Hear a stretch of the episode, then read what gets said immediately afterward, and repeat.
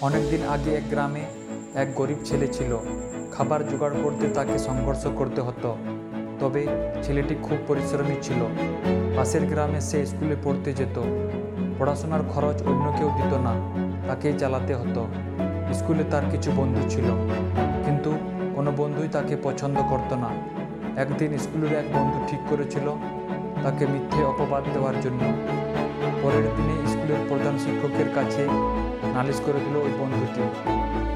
সে এই বলে নালিশ করেছিল, ওই ছেলেটির টাকা চুরি করার অভ্যাস আছে।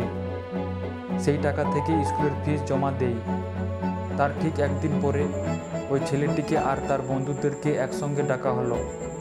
প্রধান শিক্ষক প্রথমে ছেলেটিকে জিজ্ঞাসা করলেন, তখন সে উত্তর দিল, আমি খুব গরিব পরিবারের ছেলে।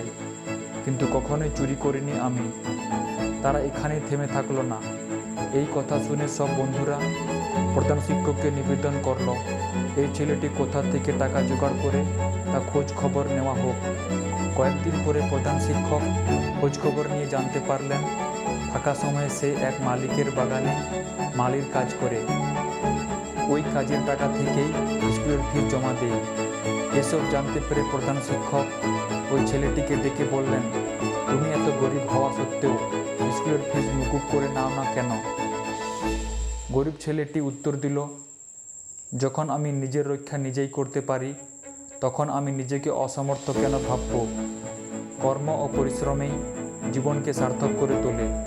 পরিশ্রম করেই অর্থ উপার্জন করতে হয়।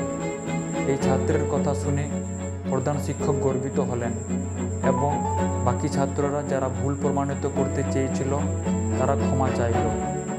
এই ছোট গল্পটি থেকে এই শিক্ষা পেলাম। কোনো পদক্ষেপ নেওয়ার আগে যাচাই করে নেওয়া অত্যন্ত জরুরি।